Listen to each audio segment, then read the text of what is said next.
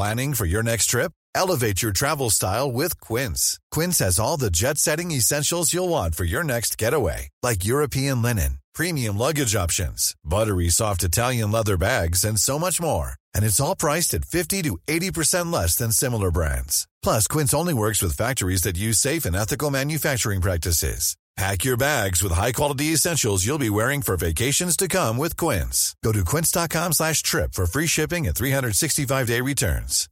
Here's a cool fact. A crocodile can't stick out its tongue. Another cool fact, you can get short-term health insurance for a month or just under a year in some states. United Healthcare short term insurance plans are designed for people who are between jobs, coming off their parents' plan, or turning a side hustle into a full time gig. Underwritten by Golden Rule Insurance Company, they offer flexible, budget friendly coverage with access to a nationwide network of doctors and hospitals. Get more cool facts about United Healthcare short term plans at uh1.com.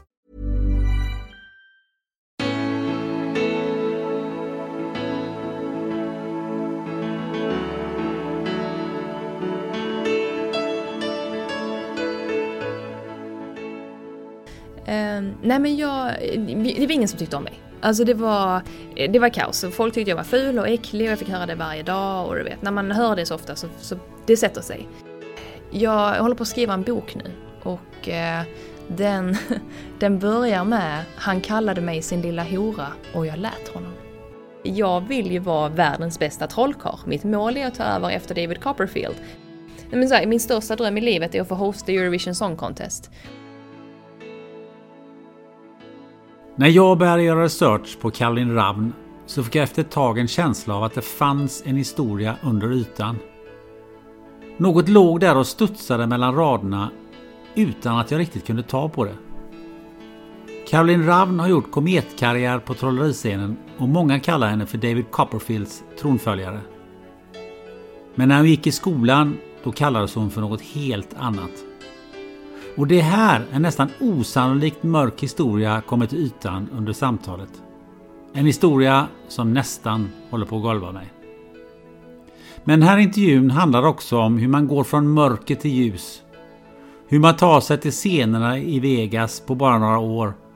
Och varför det är bra att utbilda sig till präst på vägen. Välkommen till ett magiskt samtal.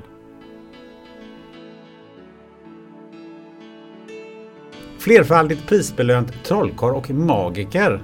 Caroline Ravn, välkommen till podden Spännande möten. Ja, men tack så mycket. Du, eh, hur ska man uttala ditt namn rätt? Är det Ravn eller är det Raven? För jag hör lite olika när jag har gjort min research. Ja, jag förstår det. Eh, jag jobbar väldigt mycket utomlands och då ja. har det blivit Caroline Raven för att ingen vet hur de ska uttala mitt efternamn. Mm. Men det är ett danskt namn från början och betyder Raven på danska, så korp på svenska och på danska uttalas det Raun. Mm. Raun, ja. Raun. Det är ganska lustigt det där. Jag, jag, var tvungen att googla det där. För jag tänkte så här. Eh, det kändes som att eh, det heter Ravn eller Raven eller någonting åt det hållet i de flesta eh, anglosaxiska språken och även faktiskt i, i, en del andra eh, språk. Men det är bara på svenska och finska som det heter korp respektive korpi. Jaså? Ja. Jaha, ja. åh gud vad vi lär oss. Eller hur onyttigt vetande. ja, nej, jag tyckte det var fantastiskt. eh, varför det är så, det får vi kanske fråga Fredrik Lindström eller någon. Ja, vi får göra det. Till att börja med eh, ska vi säga att vi sitter på Clarion Sign Hotel i, eh, mitt i eh, centrala Stockholm. Det gör vi. Mm.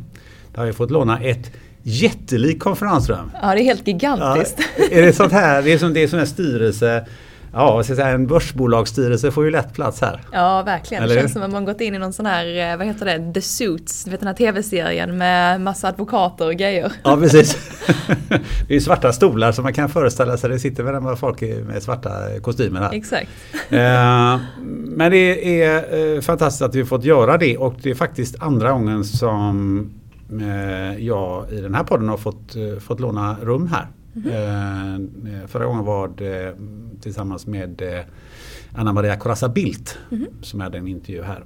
Um, så att det är ett fantastiskt vackert och fint hotell. Lite tomt bara just nu. Ja, verkligen. Eller hur? Ja. Uh, men jag kan verkligen rekommendera Clarence Sign om ni ska bo någonstans mitt i centrala Stockholm. Och då kommer det säkert vara mer människor så småningom. Men uh, apropå det så har ju du också blivit rätt så påverkad av att det är väldigt lite människor på stan och andra ställen eller? Ja, verkligen. Det, världen förändrades på 48 timmar. Det var liksom hela, detta skulle vara mitt år. Det pratar konstant med min revisor som håller koll på mig vad som händer och sådär. Eh, hon säger det varje gång vi pratar. Men Caroline jag tycker så synd om dig, detta var ju ditt år liksom. Eh, och, det är väl så när man jobbar som entreprenör och liksom driver ett företag på det sättet som jag gör att man blir väldigt påverkad när jag inte ens får lov att lämna landet. Det, eh, mitt liv går ut på att jag sitter på ett plan fem, sex gånger, förlåt Greta Thunberg, eh, i veckan. Och det får jag inte lov att göra nu. Men eh, det är väl också så här entreprenörgenen som kickar igång och man blir ju lite taggad. Man måste hitta andra lösningar. Så jag menar, bara förra veckan så fick jag för mig att jag skulle boka Uppsala konsert och kongress. Så här 1120 platser, men vem räknar?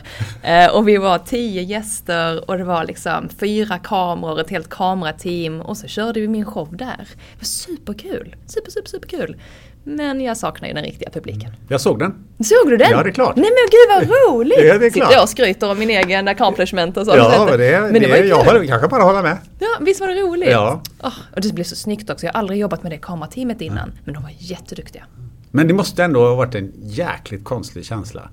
Att man ja. har 1100 tomma stolar framför sig och prata med människor som inte finns. Ah, det var helt Eller de orimligt. finns ju men de finns ju någon annanstans. Ah, och det var också så märkligt för att det var ju tio personer där jag känner fyra av dem. Liksom. Så det är så här, ska jag prata med som om ni vore en publik eller är vi hemma och käkar burgare hemma hos mig? så, eh, och min sambo var också med uppe på scenen och det var ju så himla konstigt också. Så här, behandla, behandla honom som en åskådare. För han har aldrig sett min show innan heller. Det är första gången. Ah. Eh, så det var väldigt kul. Även om jag raggade upp honom efter ett gig faktiskt. Ja, ja. men ändå, men jag, men jag, jag, tänkte på det, du som är entreprenör. Eh, jag menar, eh, nu kunde du ju sälja den här showen till hur många människor som helst, till hela världen. Ja. Eh, annars hade det ju varit de där 1100 fysiska personerna som hade suttit där och sen hade du ju inte liksom haft någon sändning för resten av, av, av världen. Um, skulle det kunna vara en framtida affärsidé så att du faktiskt till och med skulle kunna tjäna mer på att Visserligen var ju biljettpriset betydligt lägre än vad, än vad det hade varit normalt sett men du når ju betydligt många fler. Ja. Hur, hur, hur, ser du på den framtiden? Hade det kunnat bli någonting som Ja, eh, faktum är att jag och min agent pratade om det senast idag. Eh, vi planerade att åka på turné från och med oktober i år och köra liksom ett halvår turné över hela Sverige och sådär. Och eventuellt köra utomlands också. Men nu kommer det inte bli av utan troligen så blir det 2021. Och idén som ligger nu är att vi kanske börjar i Stockholm och sen så kör vi Göteborg, Malmö, Uppsala, massa olika Linköping kanske och sådär. Men att man faktiskt antingen slutar eller börjar med en livestreamad version också. Så att om man vill komma och titta så får man nästan som en, inte en preview, men nästan att man, man kanske vill se mer. Jag vill att trolleri ska vara mer som musik. Du vet om man har en favoritlåt liksom, då vill man ju lyssna på den igen, igen, igen, igen. Eh, men jag tror inte vi upplever trolleri på samma sätt. Ganska ofta när jag är ute och giggar för folk och visar korttricks och jag säger typ pick a card any card, då säger folk ah den här har jag sett. men jag har ju 30 versioner på det där. Så att, eh, jag hoppas och tror att vi kommer få tillbaka känslan av att publiken ska vara där, vi har våra teatrar öppna. Eh, för alla är trötta på det här. Alla vill ut igen liksom. Så jag vet inte hur länge det kommer hålla. Det är väl ingen som vet. Men egentligen så, um, så finns det en vits för alla där ute som lyssnar som, som jobbar som artister eller som kreatörer eller sådär. Att hitta ett sätt att göra sitt bolag eller sin verksamhet online. Trolleri är väldigt svårt att göra online. Men sättet som det funkar på i detta fallet är att lyssna på de lokala restriktionerna. I Sverige har vi 50 personer men teatern var väldigt strikt. Bara så det får inte vara mer, jag har ju entourage, jag är kameramän, jag är liksom ett helt mm. crew. Så de sa 10. Eh, och det var liksom, det var konstigt men det var också mysigt. Och någonstans så måste man eh, ge sig själv en liten klapp på axeln. För det är jag väldigt dålig på att göra med mig själv. Men det är lite pionjärkänsla. Ehm, och jag tror att jag har en tendens att måla in mig i väldigt små hörn och sen så måla mig ut ett mästerverk, liksom typ Mona Lisa eller någonting. Uh, eller i alla fall, jag tror att det är så många ser det utifrån. Sen det är klart att jag jobbar jättemycket med så här, man får mycket ångest och press och eh, men jag tror många artister jobbar med det. Liksom, att det är konstant det här, man måste ge så mycket av sitt inre för att kunna känna att man lever nästan. Jag såg en jättebra eh, teckning, jag ska se om jag hittar den någon gång till dig, ska du få se den. Men det var en kille som stod på en scen och folk står och skrattar i publiken och det är, det är jättehärlig stämning. Och han står där och är liksom superglad och på ryggen ser du en sån här gammal lampeswitch. Så att på ena sidan är det liksom on och på andra är det sad. Och jag tror många artister lever i det där. Att man konstant liksom hittar den här endorfinkicken och man måste komma ut och man måste ha publiken och man måste ha den här bekräftelsen. Men eh, jag kan känna igen mig lite grann i det även om inte jag står på scen direkt i närheten av så ofta som du gör. Men, men jag jobbar ju en del som moderator också. Och man, man laddar ju som fasiken och sen kör man och så är det ju liksom bara en sån alltså, energiurladdning. Och sen när man går av och ska, alltså, sen är det ju Alltså det är ju svårt att, att tagga ner, tycker jag. Ja, jag vet inte hur det är för dig? Ja, absolut. Och man blir, mm, eller man blir så här berörd på ett konstigt sätt när man... Det är liksom stående ovationer, det är blommor på scenen, det är champagne och det är gött liksom. Och sen 12 minuter senare så hamnar man i restaurangen på hotellet på ett dy bord dukat för åtta så är man ensam och ska liksom ta in den här känslan av att det var succé men man har ingen att dela det med. Nej det måste vara jättejobbigt. Det är jättekonstigt. Kanske därför jag är inne på sociala medier hela tiden för jag behöver andra som var så här Fan vad gött Karo, du är så grym liksom. Men eh, ja, jag vet inte. Ja vad härligt men eh, alltså Eh, om vi var inne på det här med, med eh, Corona och, och show med tomma eh, läktare. Men det var också så faktiskt som jag eh, fick kontakt med dig eller som jag blev uppmärksammad på dig. För att jag hade ingen koll på dig, ska Nej. jag erkänna. Nej. Sån är jag. Eh, du är förlåten. tack. men jag måste ju säga det här tricket som du körde på LinkedIn med ketchupflaskan. Det har du säkert haft på andra. Eh, där tänkte jag, men vem 17 är, 17 är det? Trolla bort en Felix ketchupflaska. Ja. på LinkedIn. Ja, just det. det var ju, det här, den här tjejen måste jag ju bara ta kontakt med. Ja. ja.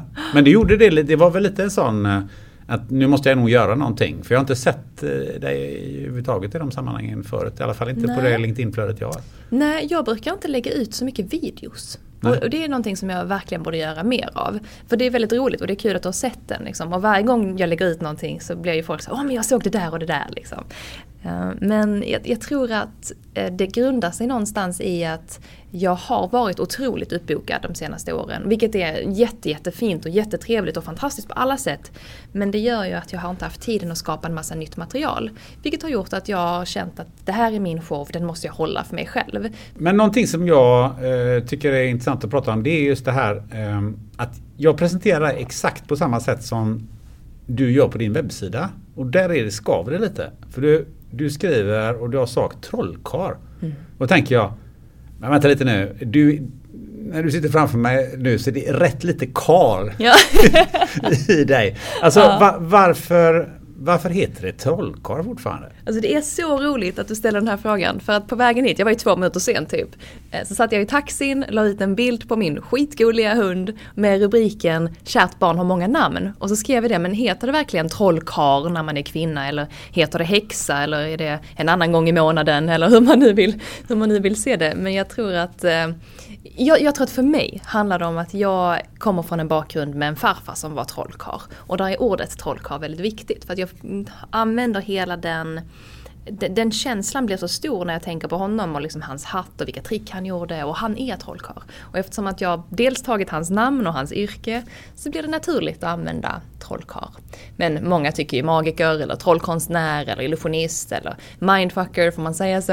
Eh, det finns liksom hur många namn som helst. Men eh, jag gillar ordet trollkarl, det känns ja. mysigt. Ja men det är härligt. Mm. Men så om man hyvlar av det här med manligt och kvinnliga, det finns ju inte så många kvinnliga magiker. Nej. Hur konstigt är det? Det är världens bästa jobb. Till alla kvinnor som lyssnar, det är världens bästa jobb. Inte nu, men annars. Just inte nu. Men liksom, hur, hur kommer det sig? Vad är liksom... Ja du, det, jag vet inte riktigt. Det är många som ställer frågan och någonstans så tror jag att det handlar om två saker. Det ena är tradition och det andra är att vi inte har så många kvinnliga förebilder i den här genren. Men traditionen har ju alltid varit, inte alltid, men på 1900-talet hade vi många stora kvinnor som faktiskt eh, reste själva som trollkarlar och illusionister också. Men eh, om vi kollar på traditionen så ser vi att kvinnan oftast är den som hamnar i lådan, den ska suga sitt tur, den ska gå och hämta något glas och hålla i någon duk och hämta duvor. Och det har liksom varit så ett tag. Och jag tror att det, det är inget fel på att vara eh, trollkarl eller trolleriassistent eller vad man nu vill kalla det. Men jag tror att många glömmer bort att det är de som gör jobbet. Alltså de som är de som går och hämtar duken. Det är ju de som laddar trollkarlen med vad han behöver och alla de här grejerna också. Men det är det vi inte ser. Så någonstans så, ja vi kanske är 20 kvinnor i världen som är proffs som jag är liksom på, detta, på den nivån. Men vi har ju säkert 2000 kvinnor till som är minst lika bra på trolleri som jag är. Men är det, är det lättare eller är det svårare att slå igenom som trollkar som kvinna? Jag tänker på dels så, så um, har ju eh, men, du, ditt, ditt kvinnliga angreppssättet så att säga. Att stå på scenen och, och trolla och sådär. Finns, finns en fördel i att vara kvinna? Absolut, det tror jag. Eh, inte bara för att, alltså man, man, syns ju mycket. Det finns ingen och det är enkelt att skicka till tidningarna så här, och kvinnlig trollkarl och allt. det För de har inte hört om det, de har aldrig sett en kvinnlig trollare. Men, eh, men sen måste man också komma ihåg att även om det är lättare att slå igenom allt sånt där så får du ju en helt annan, du får helt andra ögon på dig. För att helt plötsligt så, din marknadsföring går ju upp. Du, du får synas, jag får med poddar som den här, jag får vara med i TV och tidningar och jag är framsidan på magasin. Men någonstans så, så måste jag ju också hålla uppe min nivå av trolleri. Jag måste ju fortfarande vara en fantastisk artist. Och eftersom att jag har mycket mer ögon på mig så tror jag att jag granskas mycket tydligare eller mycket noggrannare än vad mina manliga kollegor gör. Så det finns ju dels fördelen men sen finns det ju också nackdelen med den här pressen som man känner och att man konstant måste utvecklas. Och, och jag tror att det, det har vi sett på många kvinnor i Hollywood och du vet artister överlag, överlag så här. Men eh, att hela tiden, om vi tänker på vad heter hon? Eh, Eh, Taylor Swift, hon mm. gör väl det var tredje år. Så här, reinventar sig själv och kommer med en ny platta och byter färg på håret, byter pojkvän gör hon säkert också. Nej men hela den här grejen att vi, vi kvinnor förväntas nästan göra det. Liksom. Eh, men det tror jag inte att männen gör på samma sätt. What was the question? nej, nej, men det, jag tycker att det var eh, nog ett svar på frågan. Men någonting jag funderar på är då hur, hur tas det emot i det här extremt manliga communityt då? Ja, det är både positivt och negativt. Eh, många i början, precis när jag började, så var det många som tänkte så på sin kammare liksom. Åh, det kommer en ny tjej som ska trolla. Och vem vet bättre än jag att hjälpa henne hur hon ska komma vidare liksom. Så jag fick mycket så konstiga meddelanden på Facebook om vad jag skulle ha på mig och vilka trick jag skulle köra. Och det var mycket så konstiga korsetter liksom. Och det här var typ 2014, så man bara, okay. hur tänkte ni nu kompisar? Eh, men, men, nu så här, när man är etablerad och liksom eh, jobbar mycket och syns mycket och sådär. Eh, då får jag otroligt mycket kärlek av mina kollegor. Och det är ju manliga kollegor i princip allihopa. Men jag försöker att inte se det som att vi liksom är manliga trollkarlar, kvinnliga trollkarlar och så här. Men, Eh, så även om vi är olika, vi har olika förutsättningar, så någonstans så, så tror jag att enda sättet för oss som community att komma vidare är att släppa de här eh, själva, eh, vad, vad, säger man, liksom själva normen någonstans. Att det ska vara, engelskan är väldigt tydligt, det är liksom magician och female magician. Så okay. man är så här, hallå, jag, är, jag är, må vara kvinna men jag är också liksom, jag, jag gillar hamburgare så är jag liksom hamburgare magician och jag har blont hår men jag färgade blont så är jag då fake blond magician. Så det finns ju så många olika genrer man kan hamna inom. Men någonstans så tror jag att det är viktigt att communityt så fattar, okej okay, vi är trollkarlar hela gänget, nu kör vi tillsammans liksom. Du har ju redan nämnt din farfar. Ja, ja. vilken chef. som, som var trollkarl. Ja. Och boxare har jag läst mig till ja, också. Ja, ja exakt. Ja, vilken, vilken kombination. Ja, verkligen. Han trollade inte med boxhandskarna på va? Jag hoppas inte det. jag fick aldrig se det faktiskt. Nej, men, men eh, vad betyder han för dig? Massor. Men är det inte alltid så med någon som, många som mina vänner har så lärare och med något syskon eller förälder och sådär som, som har inspirerat dem till att göra någonting. Och jag har väldigt få sådana personer i mitt liv som faktiskt har inspirerat mig till att antingen bli bättre eller satsa på någonting och sådär. Men min farfar har ju ändå lagt grunden för någonting som, som jag planerar att göra resten av mitt liv. Liksom. Så för mig har det varit väldigt viktigt. Eh, och det finns många bra historier från när han trollade för mig när jag var liten. Och hela den här showen jag gjorde, Where the Magic Happens, grundar ju sig i att jag vill berätta en historia om min farfar. För den här showen du fick se, den var ju bara 45 minuter lång, men originalet är ju 80 minuter nästan. Och det är jättemycket mer om farfar där. Jag pratar till och med låtsasdanska i den showen. Och där är någon katt som heter Siki Kisse Katt och det är grönt och det är fågelkvitter och det är supermysigt. Um, men jag tror också att man, eh, eller precis som att det är viktigt så ser jag nu i min systerson som är sex och ett halvt att han börjar få samma för mig. och jag tycker det är så himla gulligt. Han, varje gång jag är där, han bara ah, Kaj, ska vi inte trolla liksom? Eller tjolla, han kan inte säga är. Eh, men en världens gulligaste kille liksom. Och han vill jättegärna att vi ska trolla, vi ska spela in videos, vi ska göra det tillsammans. Eh, och det är så fint att veta att den där känslan, det var exakt det jag hade när jag träffade farfar. Liksom. Eh, nu var det länge sedan, han gick bort när jag var ganska liten. Men ehm, jag tror någonstans att det, den där känslan, den finns kvar för att det var viktigt. Och det handlar kanske inte bara om honom utan det handlar om allt annat också. För jag var ett ganska mobbat barn. Så jag var liksom inte... Alltså du vet, vi, vi är fyra syskon. Och eh, jag har liksom en syra som är fem år äldre, sen kom jag, sen så kom tvillingpojkar bara två år yngre än mig. Så det fanns liksom aldrig någon plats för mig riktigt. Och eh, det blev liksom ofta problem då när man, när man kommer hem från skolan och så berättar man om oh, jag är mobbad i skolan eller ja detta hände, någon knuffar mig eller vad det nu var. Ehm, och jag upplevde att jag inte eh, jag hoppas inte att mina föräldrar tar illa vid sig nu. Men jag upplevde inte att jag riktigt blev sedd i det där då. Och då blev det istället att jag tog det inåt och berättade inte och lät det snarare vara någonting som blev som en sorg hos mig själv. Och den sorgen försvann ju när jag var hos farfar. För det var, liksom, det var ju vår grej. Och det var liksom, nu får jag utlopp för vem jag är. För jag har alltid varit så här utåt och sprallig och glad liksom. Men det, det fick inte plats i min klass. Liksom. Eh, så där fick jag utlopp för det. Och någonstans så kanske det är det viktigaste som kan hända ett barn. Att hitta sin, sin plats. Alltså där man känner att här kan jag göra och säga vad jag vill och blir liksom inte dömd. Utan this is me någonstans. För det här med mobbing är ju också någonting som där man lägger, belägger sig själv med skam ju. Mm. Alltså för man vill ju inte prata om det som, som man blir utsatt för. Nej. För sina föräldrar. Nej det är ju jättejobbigt. För det är, det är ju någonting som att ja, men, det är någonting man inte klarar av då mm. på något sätt. Ja. Jag kan känna igen mig det där också. Ja. Men om barnen säger i skolan Åh Karo du är så ful och så kommer man hem och så säger man det till mamma Barnen sa att jag var ful. Då säger hon Nej men du är ju så söt. Och så känns det bättre i tre sekunder och sen kommer man ju på att nej men det var ju 17 andra som sa att jag var ful. Så att, uh, ja. Men eh, trollar du för, för dina föräldrar och dina syskon så eller var det bara med farfar? Jag vet inte. Alltså det, är så, det är så kul att du frågar det. För jag, det är ingen som har frågat det innan. Men jag tänker också att när jag tänker tillbaka så är det precis som att jag kommer inte ihåg riktigt. Jag är ganska dålig på att komma ihåg, det ska jag generellt säga. Men jag pratade med min kusin om det här för typ tre år sedan. Eh, och då sa han, alltså, jag fattar inte att du är ute och gör de här intervjuerna och du gör det här och det här. Och du säger att farfar liksom har trollat med dig. Men han har ju inte trollat med någon annan. alltså det, det är så konstigt liksom att det, det var liksom vår grej. Eh, en annan grej som var vår var att jag skulle köpa Åsens lantmjölk till honom. Men han pratar ju danska så jag fattar inte ett skit liksom. Så jag köpte alltid grön kork för det hade vi hemma. Det fanns liksom grön, röd och vit kork. Kommer hem med en grön och så har jag fått reda på nu i efterhand att ja, men farfar vill ju ha den med röd kork kork.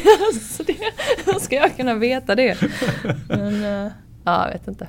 Det är mysigt ändå. Det... Men, men, du säger att han, han var från Danmark? Ja. ja men det var, han bod, ni bodde i Sverige, eller du är uppvuxen i Sverige? Jag är uppvuxen liksom? i Sverige, ja. ja. Han bodde i Munka-Ljungby, nere utanför Ängelholm. Ja. Så att, eh, men din släkt, så det är danska i, bakåt så att säga?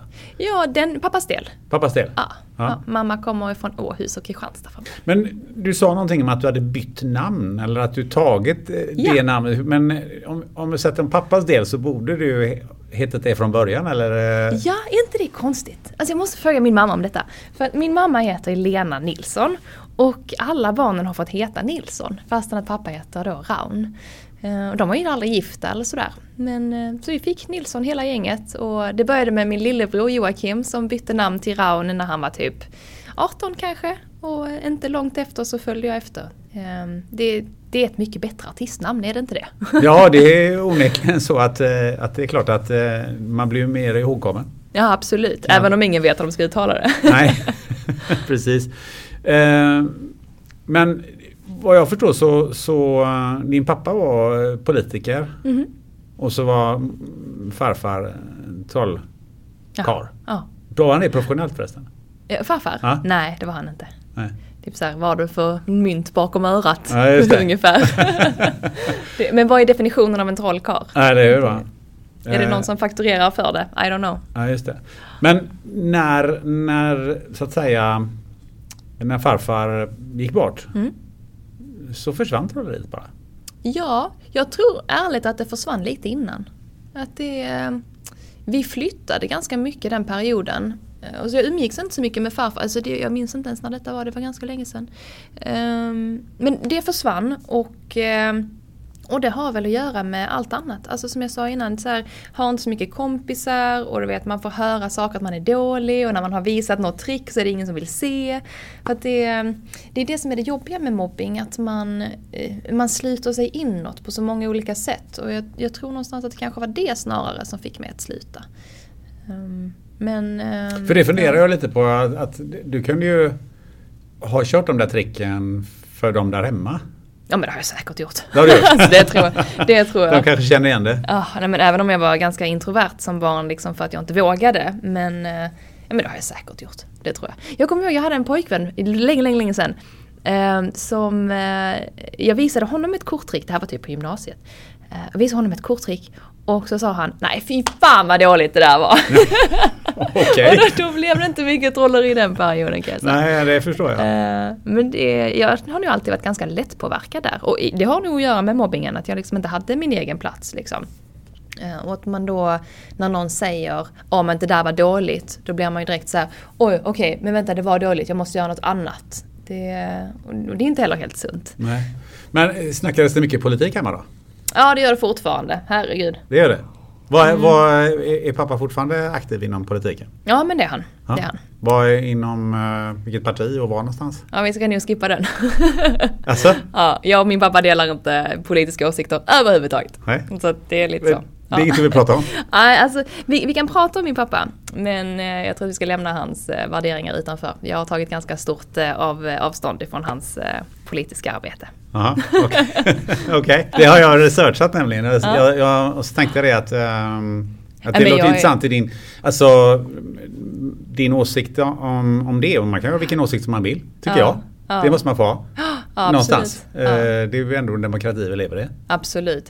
Eh, nej men jag har aktivt valt att eh, ta avstånd. Och det är så konstigt för att det är, eftersom att pappa heter Ravn, så när man söker på Caroline Ravn så kommer förslag upp Caroline Ravn, Sverigedemokraterna.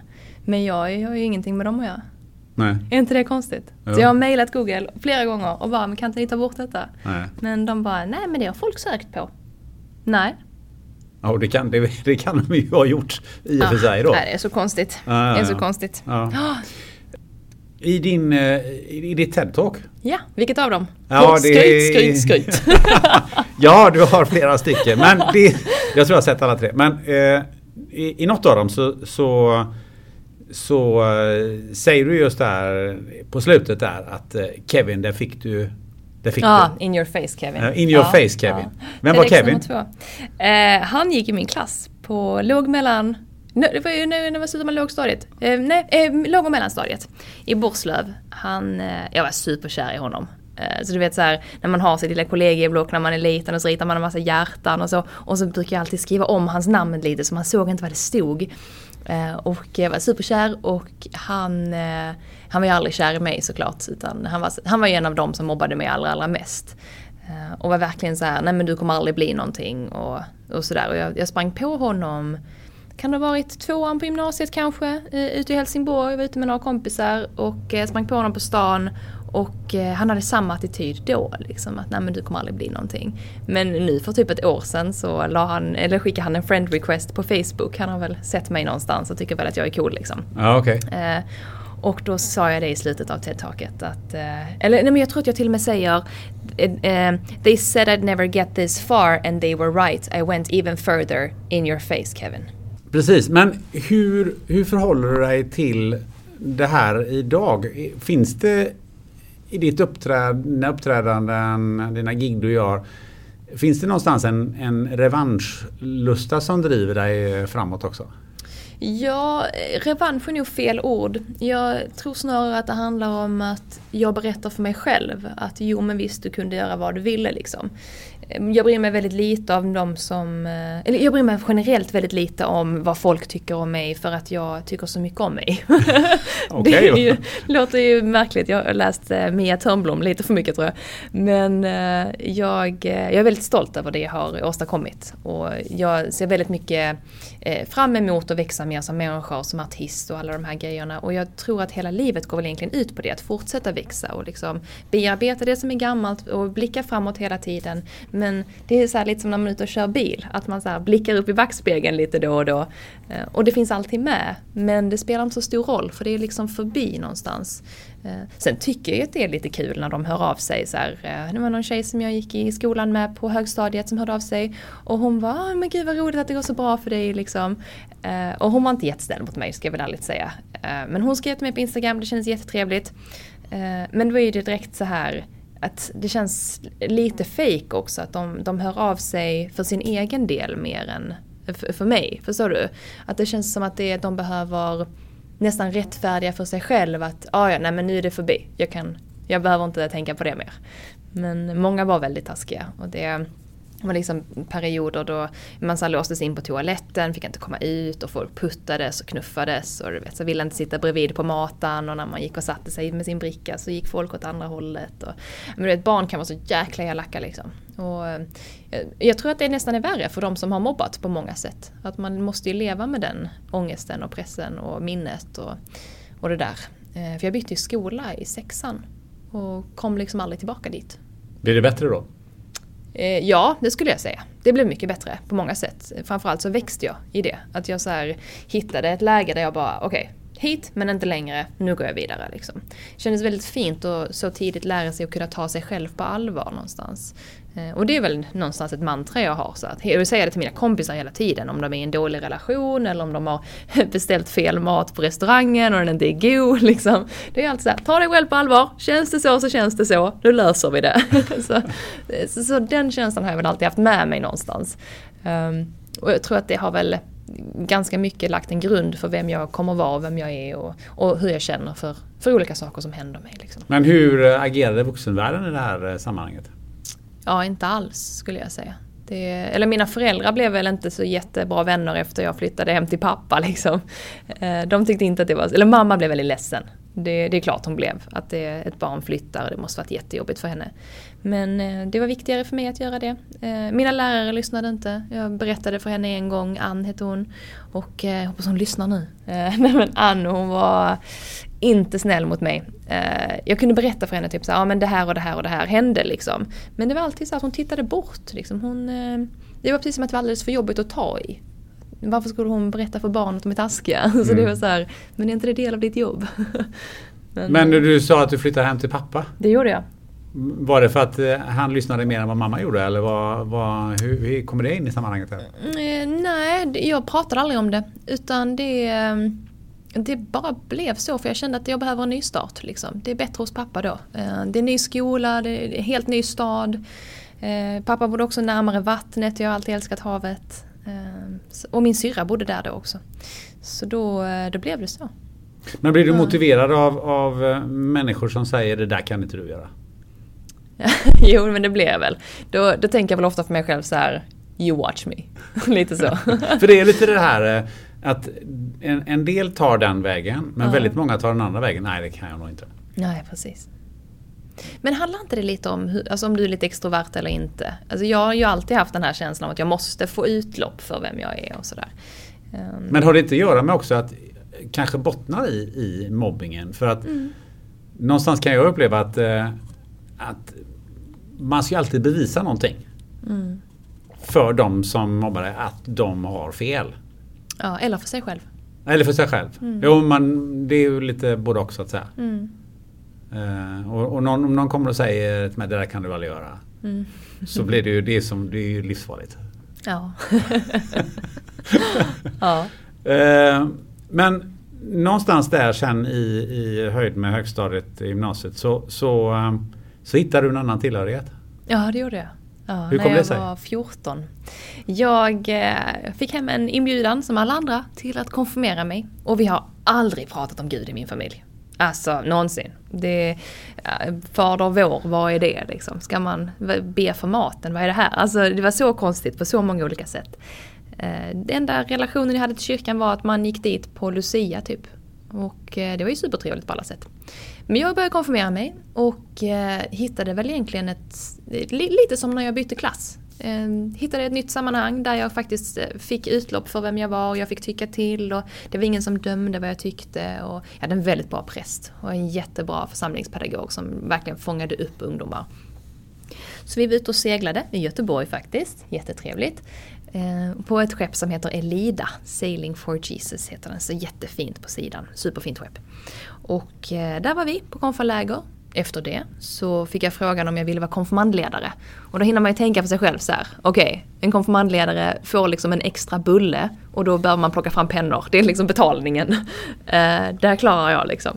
Så jag stannade kvar och var ledare i många år och började sen utbilda andra ledare och sådär. Och i och med att man får den här ledarrollen i kyrkan då får man också eh, kanske inte riktigt predikanträning men träning att liksom hitta ett sätt att, eh, de kallas, kallar det vittnesbörd. Så du hittar en historia i dig som du kopplar till någon bibeltext och eh, så får du förmedla den liksom på ditt sätt. Så det började jag göra väldigt tidigt, jag var väl 16 när jag började göra det. Och eh, kände ett ganska, eller ett väldigt skulle jag nästan säga, starkt så här en gudstro och att jag var trygg i det och att jag verkligen ville bli präst och alla de här grejerna. Um, och jag tror att religion är väl lite som en färskvara på något sätt. Att du måste hålla det vid liv för att det ska fortsätta någonstans. Ehm, för det kan jag verkligen sakna idag. Att jag, jag går inte i kyrkan längre alls överhuvudtaget. Vilket eh, eh, för många tycks vara väldigt konstigt. Men för mig är det mer att jag behöver inte den Eh, tillhörigheten, communityn, vad ska man kalla det? Den kärleken som det faktiskt är nästan. Att man kommer dit och man sjunger till någonting och man tar in och det är häftigt och det är stort och det är mycket större än en själv. Eh, men där någonstans så, i de här när jag var 15-16 så, så kände jag väldigt starkt att Gud faktiskt pratar till mig. Liksom, att han vill att jag ska göra det här och jag är kallad till någonting större. Eh, och det handlade nog mycket om mina präster också i kyrkan. Att de var jättepushiga liksom. Och så här, du gör det här och, och tänk så här och läs den här texten och hur känner du kring det här? Och, eh, för det är nog väldigt sällan man stöter på en 15-16-åring som är ganska verbal och som vill ta plats och som, som har mycket åsikter och faktiskt tycker det är spännande. Eh, så de tog mig lite under sina vingar och hjälpte mig. Men där måste du ju, det är en reflektion som jag gör nu, Eh, och, och gissning så här, men eh, där måste du ju på något sätt ha just det här att, att du fick någon som såg dig och med den bakgrunden som du just har beskrivit med mobbing och så vidare. Och där måste du ha haft lite tur att du hamnade i det sammanhanget. För att mm. det finns ju människor som har precis gått igenom detsamma som du pratar om när det gäller mobbing men hamnar i, i helt destruktiva mm. sammanhang. Absolut. Eh, där de också blir sedda.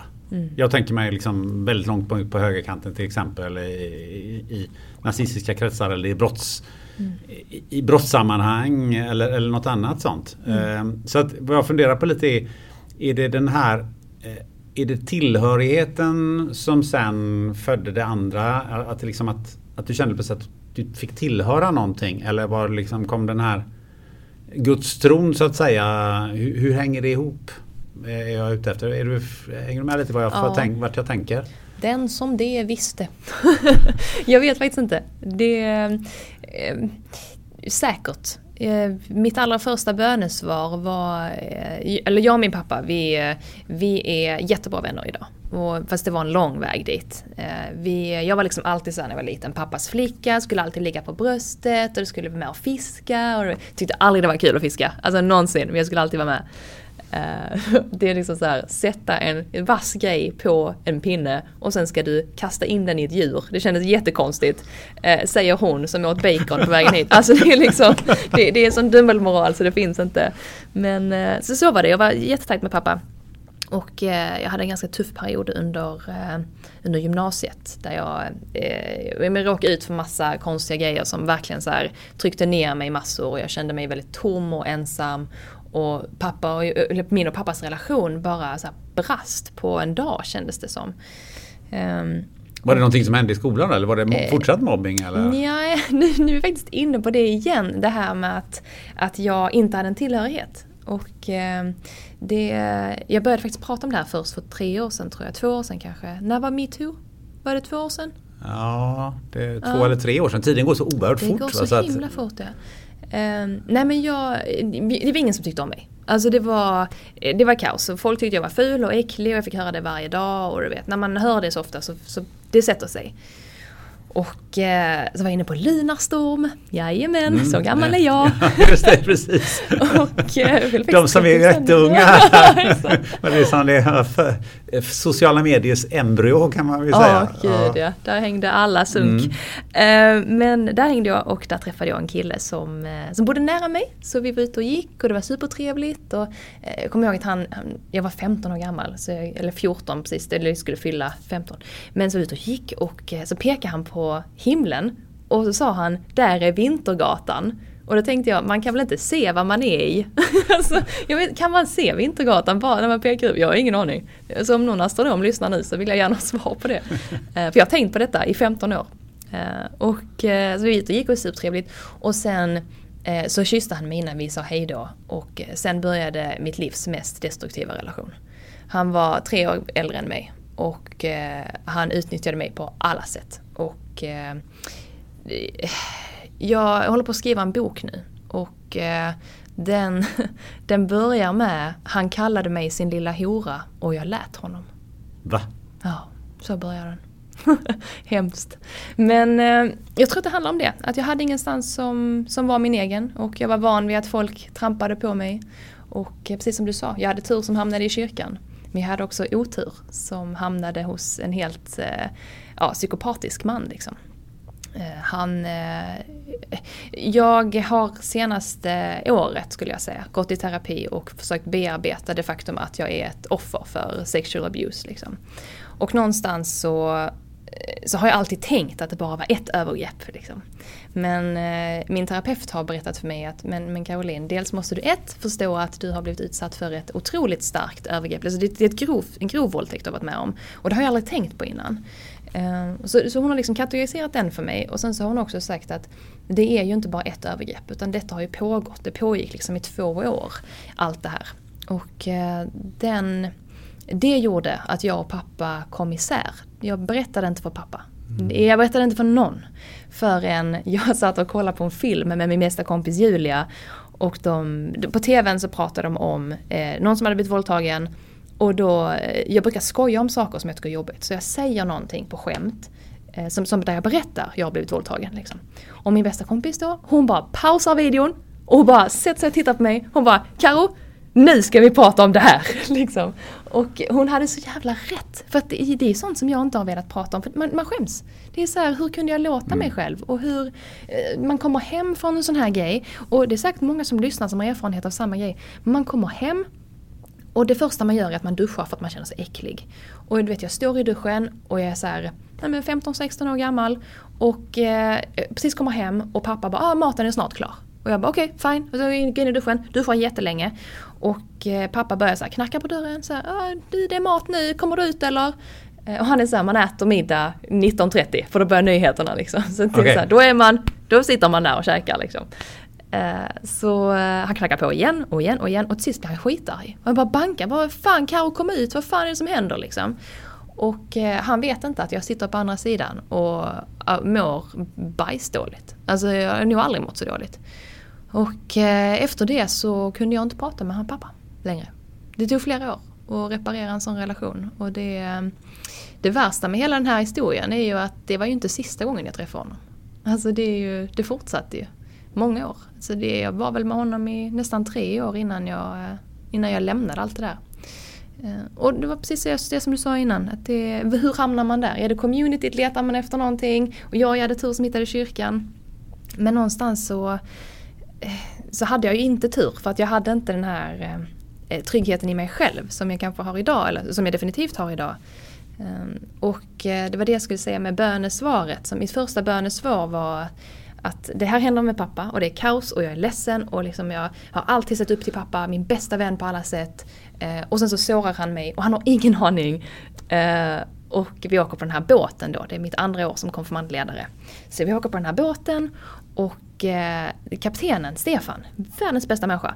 Så han, han ser att det är någonting som är fel med mig. Han ser så att det är någonting som har hänt och vi måste lösa det här typ. Så han frågar mig om han får be för mig. Och jag bara, ja men absolut. Det är så här, jag var väl inte superduper troende i det här läget liksom. Eh, och eh, han tar mina händer och så ber han. Och så helt från ingenstans så säger han eh, jag, Gud jag ber dig, snälla se Caroline och jag, jag ber att du ska fixa hennes relation med sin pappa. Och jag har inte berättat detta för någon. Va? Alltså det är så konstigt. Det är så konstigt. Och jag, då, då sitter man och tänker så här, för man sitter och blundar och så håller man händer och det är, ja men så, man kan tycka vad man vill om det. Och, eh, och sen så i den här stunden bara, wow! Nästan som ett övertramp, förstår du? Hur, hur vet du? Var, varför är du inne i mitt huvud? men det var han verkligen. Och eh, jag kommer hem och eh, pappa skulle ta en bild på alla syskon. Vi var hemma av någon anledning, hela gänget. Pappa skulle ta en bild med sin kamera och jag blev jättearg av någon anledning och rusar in på mitt rum och smäller igen dörren.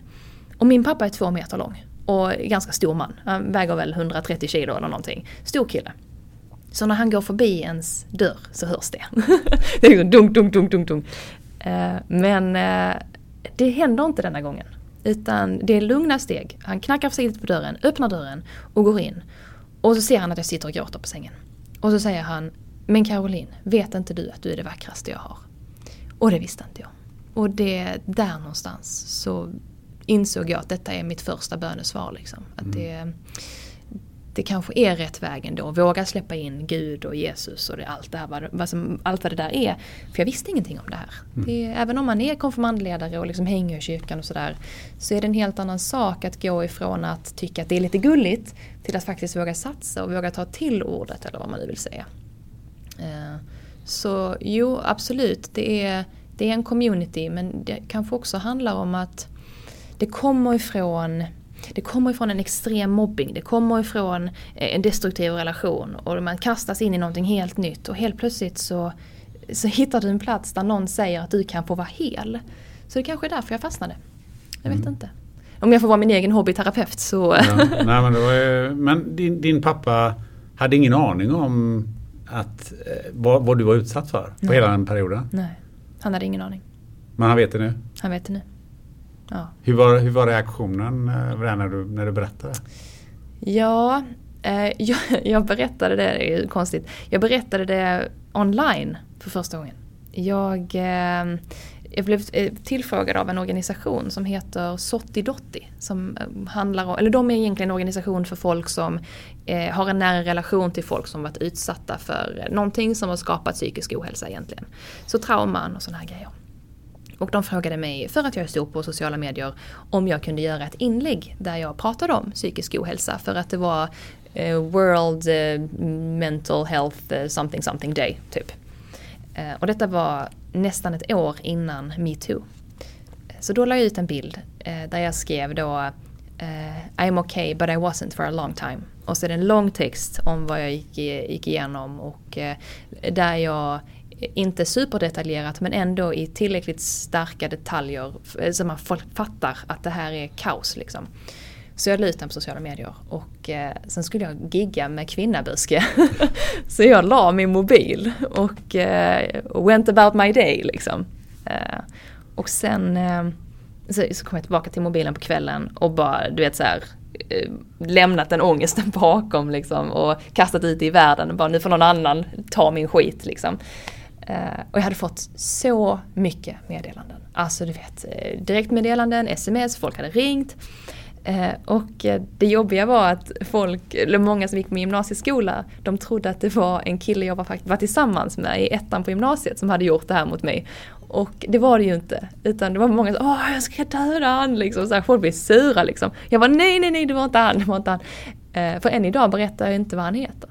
Nej. Det, min sambo och jag har pratat om det här ganska mycket. Och, och han, han försöker luska, han är, så- han är så rolig. Så han bara, ah, men vad var det han hette nu igen kan han säga ibland. Och jag bara, nej men du vi är inte där än. Eh, och jag tror att det är för att jag skäms. För att eh, även om jag liksom, jag lämnade allt det där liksom. Men jag kom ändå tillbaka några år senare. Och, för det var för att han hörde av sig för att jag fyllde år. Eh, och jag, och jag är alltid nervös varje år jag fyller år. Nu fyller jag på söndag, fyller 30. Mhm. Och, eh, Grattis. Ja men tackar, tackar. Ja, jag börjar känna mig vuxen. Men eh, varje år jag fyller år så, eh, så är jag rädd att han ska höra av sig. För det, det har han gjort ibland. Och eh, då skrev han när jag fyllde år, när jag var typ 25 kanske. Då skrev han grattis och eh, då tänkte jag nu är jag kanske redo att förlåta honom och kanske förlåta mig själv också. Så, eller yngre var jag nog. Eh, men kanske 25, jag vet inte. Så jag eh, bjöd ut honom på lunch och tänkte att nu ska jag berätta för honom vad han har gjort mot mig. Liksom. Och för att det, jag är ju fortfarande skadad av det där. Men det måste man vara med, han väl vara medveten om vad det var han gjorde? Jag vet inte. Jag vet inte. För, eh, och det är också en sak som vi har pratat om jättemycket om i terapeut, att jag kommer inte ihåg om jag har sagt nej. Jag vet inte. Men det är, ju, det är väl det som är så bra med den här nya lagen då som, som hjälper till att reglera det där. För att eh, den... Eh, ja, säger man nej, jag vet inte, är, är att försöka hålla sig borta ett nej? Ja, jag skulle säga det. Men... Eh, Förlåt, jag avbröt dig. Nej, nej, det var det här, med, det här med lunchen. Ja exakt, jag bjöd honom på lunch och eh, det går bra nu tänkte jag. Nej det gjorde jag inte. Men jag bjöd honom på lunch och eh, sen dejtade vi i två månader. Mm. Hur sjukt? There's never been a faster or easier way to start your weight loss journey than with PlushCare. PlushCare accepts most insurance plans and gives you online access to board-certified physicians who can prescribe FDA-approved weight loss medications like Wigovi and Zepbound for those who qualify. Take charge of your health and speak with a board-certified physician about a weight loss plan that's right for you. Get started today at plushcare.com slash weight loss. That's plushcare.com slash weight loss. plushcare.com slash weight loss. Hold up. What was that? Boring. No flavor. That was as bad as those leftovers you ate all week. Kiki Palmer here, and it's time to say hello to something fresh and guilt-free. Hello Fresh. Jazz up dinner with pecan-crusted chicken or garlic butter shrimp scampi. Now that's music to my mouth. Hello Fresh. Let's get this dinner party started. Discover all the delicious possibilities at hellofresh.com. Life is full of what ifs. Some awesome, like what if AI could fold your laundry? And some, well, less awesome, like what if you have unexpected medical costs? United Healthcare can help get you covered with Health Protector Guard fixed indemnity insurance plans. They supplement your primary plan to help you manage out of pocket costs. No deductibles, no enrollment periods, and especially no more what ifs. Visit uh1.com to find the Health Protector Guard plan for you. Men hur, hur tog du dig ur det där då? Första ja. gången? Hur tog jag mig ur det första gången? Eh, jag fick en pojkvän. Och då kunde jag inte vara med honom mer. Mm. Men han var nog alltid i periferin liksom. Det, fast det började nog med att han fick en flickvän. Och så var han otrogen mot henne ganska länge. Och sen skaffade jag pojkvän och då sa jag nej, inte längre. Ja, det där var en, en, en lång historia, långt från trolleriet och, och, allt det här. Men det var oerhört eh, tackar att du, att du delar med dig av det här. Eh, och, ja. och um, den här boken som du skriver den eh, den är nog väldigt läsvärd för väldigt många. Jag. Ja, jag tror det också. Det är jäkla jobbigt att skriva bara. Ja, det förstår jag. det är det förstår tungt. Jag. Ja, verkligen. Men eh, ska, om vi tar oss vidare lite. Eh, vi ska ju komma in på eh, lite grann. Du, du studerade ju. Mm -hmm. Efter gymnasiet. Och då blev det att du studerade till präst. Ja, jajamän. Jajamän, ja. precis som det. Det var ju helt naturligt. Ja. Eh, jag ville bli etnolog när jag var yngre, jag visste bara inte vad det hette. men, eh, ja, men det handlar väl också om det, att jag hittade det där communityt och fastnade där och naturliga nästa steget är ju att plugga teologi. Och det var superintressant. Jätteintressant. Eh, första året efter studenten så gjorde jag ett volontärår dock, så jag flyttade till Göteborg, mm. bodde Hisings Backa. Men jag hamnade i en församling som inte var sådär jätte-pro kvinnliga präster. så jag fick ofta så skit och bibelcitat ifrån att ah, nej men så här ska man inte göra om man är kvinna typ. Och man bara jaha, tänkte du nu? men du gick i fem år? Ja, gud ja. ja. Jag brukar säga det, jag är inte bara snygg, jag är sjukt dryg också. liksom, det, och pappa brukar säga det han är så himla rolig. När jag säger att jag ska se en film för typ andra eller tredje gången. Och han bara, ja men vadå, fattar du inte den eller? Lite så, fattade jag inte det efter fem år. Jag borde ha fattat det innan kanske. Men eh, jag lärde mig så mycket under mina teologistudier. Vad var det, vad, vad, kan du ta upp någonting som du säger, men det här var det jag verkligen har med mig därifrån? Prata inför publik det är väl steg ett skulle jag säga. Skriva manus gör jag hela tiden. Precis som skriva predikningar eller skriva texter eller eh, dopmöten och så när du ska träffa nya människor har hjälpt mig jättemycket. Sen när jag är ute och mingeltrollar, hur går man fram till ett gäng man aldrig har träffat innan? Det, det har jag ju aldrig Alltså det, det, kan man ju inte få från någon annan arbetsplats egentligen. Kanske säljare och sådär men i övrigt är det ju ganska konstigt. Så där sitter de och dricker en öl på en AV liksom och nu ska jag gå fram och visa dem korttricks för att deras chef betalar mig för det. så den biten har jag absolut med mig. Hur man interagerar med människor och sådär. Och ser dem mer än ser mig själv. Man får helt enkelt väldigt mycket social kompetens. Absolut. Mycket psykologi i utbildningen också. Någonting jag klurar på det är att du har en tatuering i nacken. Det stämmer. Jag har aldrig sett den, är inte det konstigt? jag har sett den på bild men jag har aldrig sett den på riktigt. Vad står det på den? Designed by God. Vad betyder det? Ja, skapad av Gud betyder det väl ja, egentligen. Det var, men... det var inte riktigt. Nej, jag fattar. Det är så långt är jag med också. jag fick den här tatueringen av min syrra i 18-årspresent. Och eh, det var en väldigt fin present. Jag har alltid velat ha en tatuering. Och eh, jag vill väl egentligen fortfarande ha så här full sleeves, men det kommer nog inte bli av. Um, men den fick jag och eh, jag åkte in och tatuerade mig på ett ställe som heter House of Pain. Så, ja, det var ett så himla konstigt ställe. Och han som tatuerade mig heter Ossi, skön kille.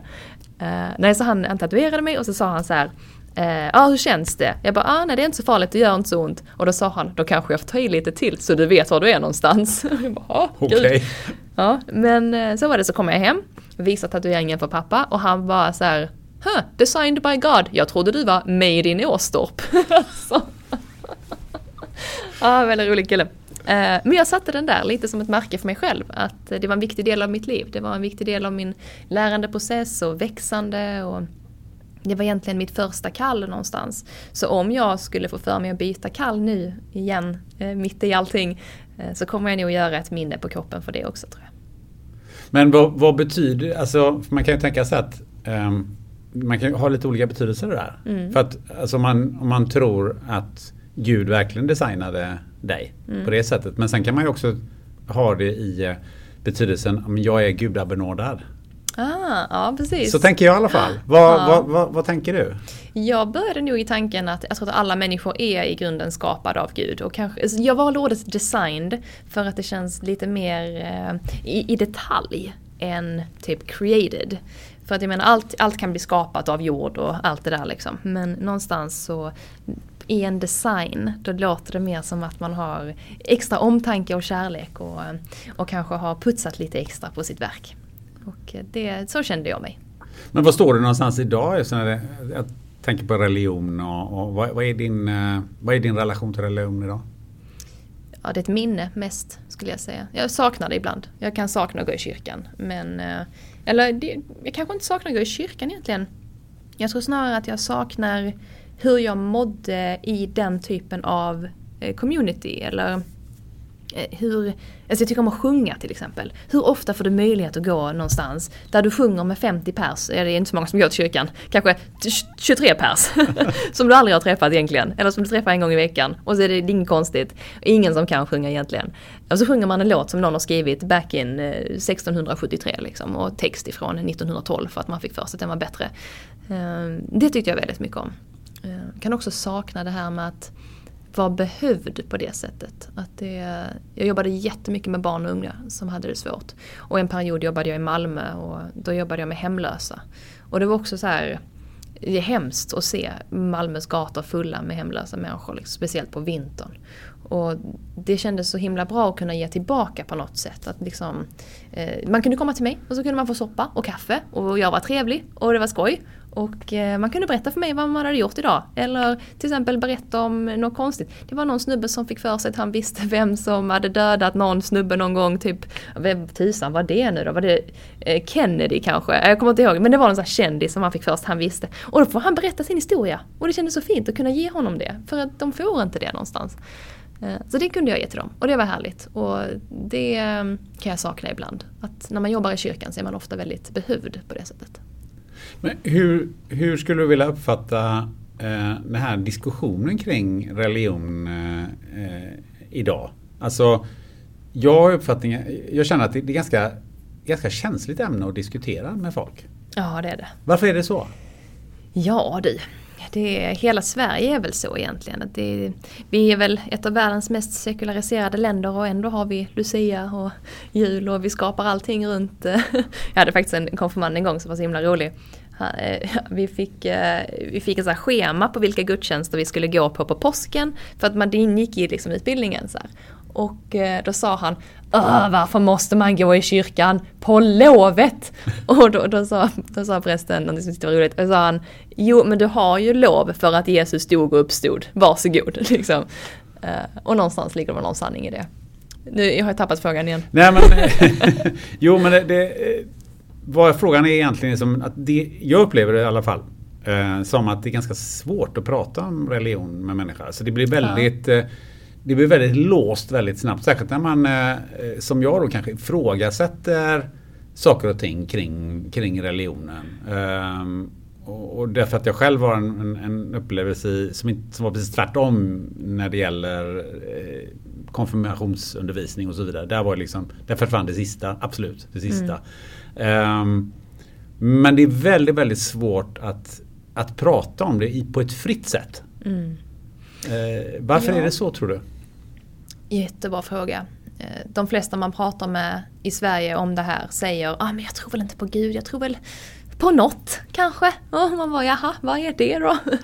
Eh, fast var det inte Martin Luther som sa att bara det att du tror är liksom en, eller att du, att du liksom tänker att du vill tro är väl egentligen en, en tro i sig. Liksom. Och det är, väl, det är väl fint antar jag. Men vi i Sverige är väldigt reserverade generellt. Jag menar, det är social distancing just nu. Det är ju det är så vi åker buss. Alltså det är så vi står i en busskur. Det är så vi köar. Det är inget annorlunda liksom. Eh, och kanske handlar det om det att vi är väldigt eh, måna om vår integritet och, och just vad man tror på eller vad man röstar på är också jättekänsligt. I alla fall i många kretsar. Eh, och vad man tjänar och man ska egentligen inte prata om så mycket Eh, alls egentligen. bara att metoo blev så stort i Sverige tycker jag är ett under. För att vi pratar inte om de här grejerna liksom. Eh, så det kanske handlar om det. Att vi har mycket integritet och vi vågar inte riktigt släppa, släppa ut den typen av känslor. Vad tror du själv? Nej, jag, jag, får ju själv eh, då och då kritik utav mina närstående att jag om jag ifrågasätter och, och jag, jag, kanske är, är, är, lite påstridig och sådär och, och verkligen ifrågasätter vad, vad, vad, man hittar i det och, och jag som argumenterar för, för det jag tror på, det är att jag inte tror på något. Mm. men det uppfattas, eh, det kan bli väldigt låst i de diskussionerna. Eller att, de, att, att, att om man pratar med känns som att man lite angriper någonting som är väldigt personligt. Ja men det är det. Det är, det är väldigt personligt vad man tror på. Tror jag. Och, men, man kan, men det är svårt att diskutera det tycker jag. Mm. Ja, man kanske måste börja i det lilla då. Alltså att man kanske snarare ställer frågor än att man Alltså öppna frågor snarare än att man frågar vad tror du på liksom. Att man eh, Har du någonsin lekt Heta stolen? När du var liten? Ja. ja mycket sånt tror jag på. Inte, inte att vi fysiskt ska sätta upp stolar och så ska man byta plats. Utan snarare att man eh, man kanske måste ställa frågorna i lite mer, eh, nej men jag har aldrig känsla tänkte jag säga, men att, att man har ett öppet samtal där alla som känner samma sak kan säga ja på det. Och då är det kanske lättare att prata om en fråga. Till exempel eh, om Jesus fanns på riktigt, tror du att han dog och uppstod? Och tycker man då ja, så kanske man lyfter upp handen. Och, eller så gör man inte det. Och då är det intressant att prata om, ah okej, okay, men, men tror du att han levde till exempel? Okej, okay, det, det, säger ju historieböckerna också, att, men så är det ju. Eh, och då kanske det är lättare att komma in på samtalet, okej, okay, men vad betydde han för folk? Varför skrev man så mycket om honom? Vad tror du liksom? Så man kanske måste komma in från en annan vinkel än, jaha, du tror på Gud? Mm -hmm. Vad tror de började svar? Alltså det är liksom, det är lite för högt upp på den, där, eller vet du, på den skalan. Eh, du kan ju också prova med att bjuda på två glas vin först per person och så blir det lättare att... Jag hade tänkt på det, du är inne på det här med, med, med vin vilket onekligen får mig på något sätt att, att eh, närma mig det här trolleriet. Mm -hmm. Därför att eh, vad, är, vad, vad, tror du eller vad, vad, känner du är för likhet eller finns det någon likhet mellan religion och trolleri? Ja, det handlar väl om en känsla bägge två tror jag. Det, jag fick någon fråga igår av någon snubbe som frågade Handlar trolleri om vad jag ser eller hur det går till? Då sa jag, jag, jag vet inte, är det inte samma sak? Det går ju till och sen, alltså, jag gör ju tricket och sen får du känna det liksom. Lite samma är det väl med religion, att vi eh, Eh, vi behöver känna, ja, ja känna är väl rätt ord, känna och uppleva och se och vara i det för att kunna uppleva religion som någonting som är eh, som påverkar oss. Liksom. Och samma sak är det väl med trolleri någonstans. Att som trollkarl har man egentligen samma jobb som en präst har. Att man, eh, att man skapar någonting som ska make sense för sin publik eller för sin församling eller hur man nu vill se det. Men allting handlar väl om kommunikation i grunden. Ja, för jag tänker just det du sa Jesus och vin. Tänkte att, ja. att jag menar, det, var ju, det, det, det är ju lite trolleri. Han hade, han hade ja. fem limper och så blev det bröd till alla. Ja, och två flaskor vin så blev det... Fantastiskt. Ja, så det, det tycker jag känns som att det är sin väldigt likhet med ja. trolleri. Ja absolut. Under kallade man ju det i Bibeln. Ja. ja. Ehm, och där var det någonstans plötsligt du hamnade igen. Inom ja. trolleriet? Ja. Jag har ju ett trick där, eh, där jag håller ett vinglas och så häller jag ner vatten i det och sen så vänder jag upp och ner på det tillsammans med ett papper så att det, det, jag demonstrerar egentligen hur eh, eh vatt, eller ytspänning fungerar. Och det är ett supermysigt trick och sådär. Och jag funderade länge på om jag skulle ha, hälla upp så vatten i och sen snurra runt glaset och så ser man att det förvandlas till vin och sen göra ytspänningsgrejen. Men jag tror jag hade provocerat fel människor då. Så att eh, jag valde att inte. Men hur, hur hamnade du i med det här med trolleriet? För du, du um, bytte ju onekligen bana där. Ja det gjorde jag. Oj, ja det var som att springa andra hållet nästan. Eh, jag, eh, jag, jag trivdes jättebra i kyrkan på alla sätt. Eh, Förutom kanske det faktum att jag oftast blev eh, i mina studier kritiserad för att jag trodde så starkt. För att när man pluggar till präst så gör man det via universitetet. Oftast. Man kan också gå på Johannelund men det är en helt annan grej. De utbildar EFS-kyrkefolk liksom. Och de gör ett jättebra jobb där man har utbildningen tillsammans med praktiken där du liksom får gå ut och vara liksom präst. Eller du är inte riktigt präst men du får ut och utöva din religion. Liksom. I EFS bara så att jag förstår? Ja, EFS är evangelistiska någonting någonting kyrkan. Eh, jag kommer inte ihåg vad det står för. Men det, den är... Det är inte Svenska kyrkan? Nästan. Okay. Det är en lite friare variant okay. av. Det är väl en liten avgrening mm. från Svenska kyrkan. Eh, där i alla fall, där, eh, där utbildar man den typen av präster. Eh, vilket också har varit den typen av präster som jag har sett mest upp till för att de är väldigt gedigna i sin tro och de är, liksom så här, de är väldigt grundade i det. Liksom. Och det känns som att då, då blir det lättare att prata om sådana här frågor som är kanske svåra för ungdomar att greppa. Liksom. Men när man pluggar till präst i, på universitetet så är det lärare och inte präster som utbildar. Och då, de måste ju komma med fakta hela tiden. Och eh, det tyckte jag var lite jobbigt och liksom provocerade tillbaka då. Liksom, hur tänkte du nu och hur kan du tro så här? Och så. Eh, så det var väl där någonstans min tro började avta någonstans. Och samtidigt som detta händer så eh, har jag min präst som jobbar i kyrkan, som är min mentor och sådär. Som, ehm, han får cancer och eh, inte långt senare så, så dör han av cancer. Och det var supertråkigt. Och det tog bara ett och ett halvt år kanske. Och det, är så här, det är så märkligt när man märker på någon som man, nej men som man liksom tycker så mycket om att de är sjuka. För att det, det var en, eh, en så torsdag kväll i kyrkan och vi skulle ha konfirmandupptakt, heter det. Första dagen konfirmanderna kommer in och ska hälsa på alla ledare och sådär. Eh, och på dagen så säger han bara, ah, jag går upp och vilar lite i soffan, jag känner inte mig så bra liksom. Och man tänker inte mer på det. Och man går och förbereder i kyrkan och sen så går man och hämtar honom för han ska ju spela gitarr. och eh, så spelar han gitarr och sen så, ja men jag måste nog gå hem, jag mår, ju bra liksom.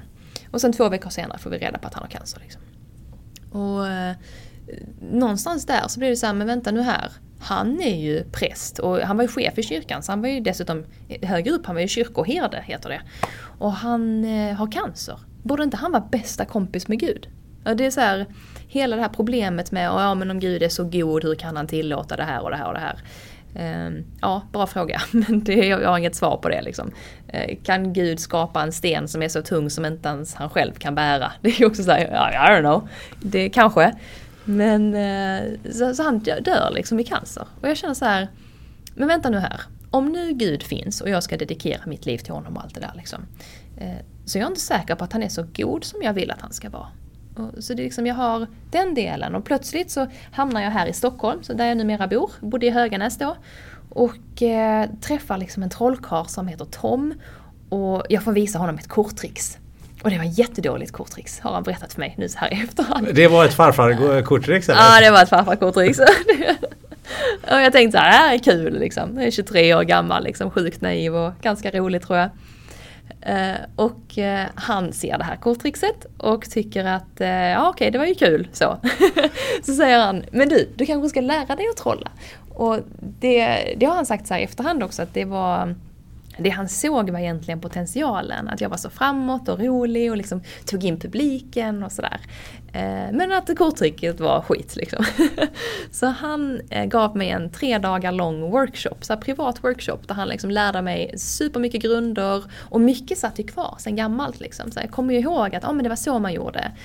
Eh, även om det kändes oftast som att Tom typ skakade med händerna framför mitt ansikte och trollade fram en klubba typ, eller en DVD eller en boll eller vad det nu var.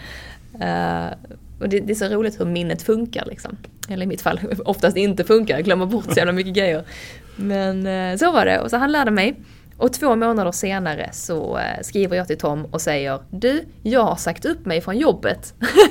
så jag, jag sa upp mig från allt. Från studier och från jobb och jobbade väl ett par månader till.